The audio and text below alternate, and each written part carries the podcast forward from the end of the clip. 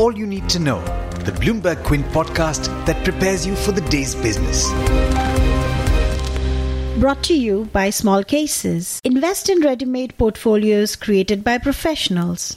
Good morning and happy Monday to you.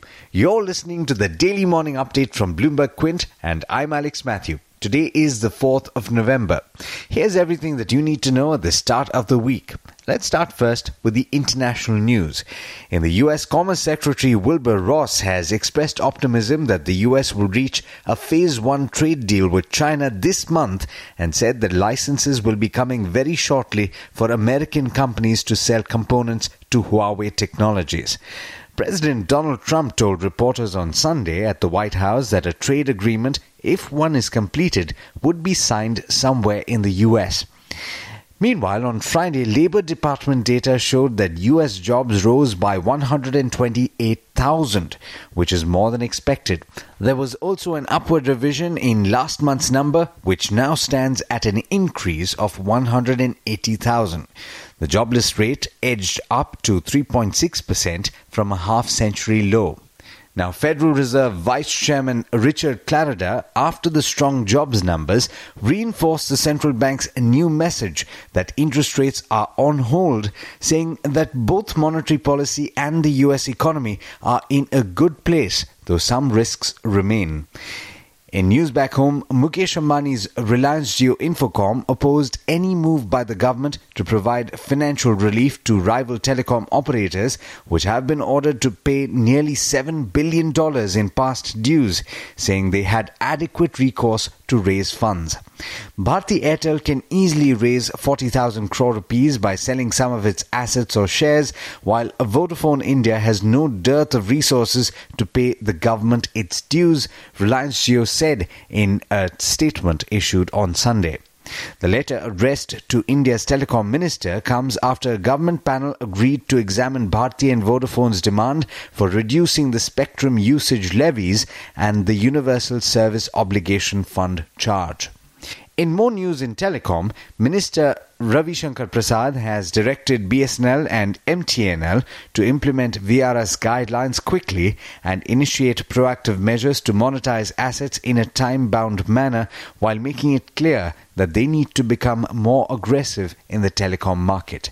That's a PTI report. In news in the IT space, four IT companies, including TCS and Wipro, are in the fray to manage and operate the business analytics project of India's insurance sector regulator, IRDAI. We'll bring you more updates once we get them. In the auto space, Maruti Suzuki India remains cautiously optimistic over sales prospects going forward, as many of the challenges that led to slowdown in the auto industry still exist, according to a senior company official who spoke to PTI. The company, which posted growth in domestic passenger vehicle sales after seven months in October, said it would take at least a few more months to get clarity on whether the industry is finally starting to recover and is going to turn a corner. In international news, Saudi Aramco may be worth only about $1.5 trillion or maybe even less, according to research sent on Sunday to potential investors by the banks involved in the company's initial public offering. That's well below the $2 trillion target set by the kingdom. The research, according to multiple investors who reviewed it, suggests that the banks are struggling to pinpoint a precise valuation for Aramco. The IPO process officially started yesterday with the company filling a so called intention to float document. The stock is likely to start trading in Riyadh in December.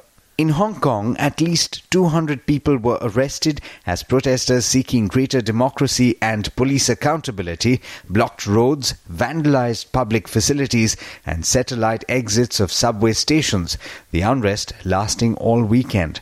On Saturday, police fired multiple rounds of tear gas and deployed water cannons on demonstrators who built barricades across busy streets, including a highway, and threw flaming objects in the Wan Chai neighborhood. Petrol bombs were also thrown.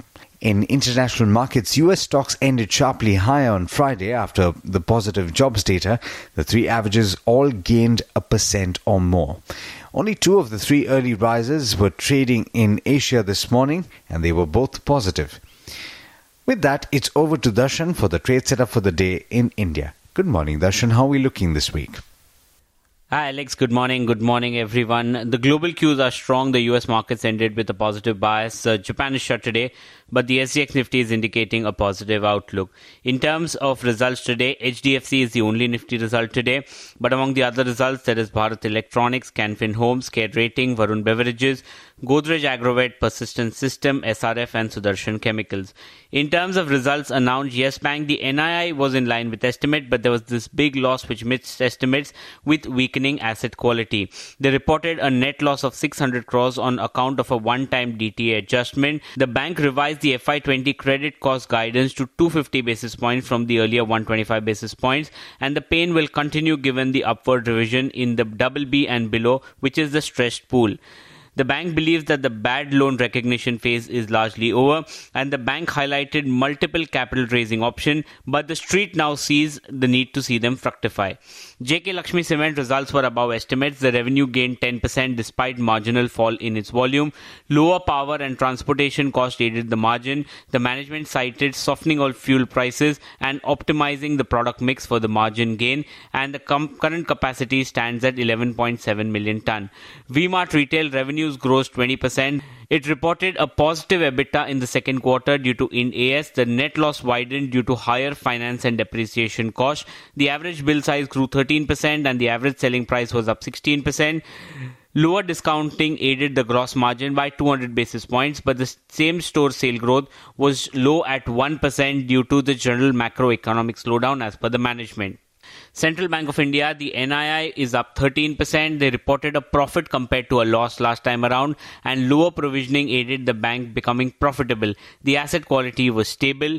Escorts, they reported weak financials with revenue and operating profit falling.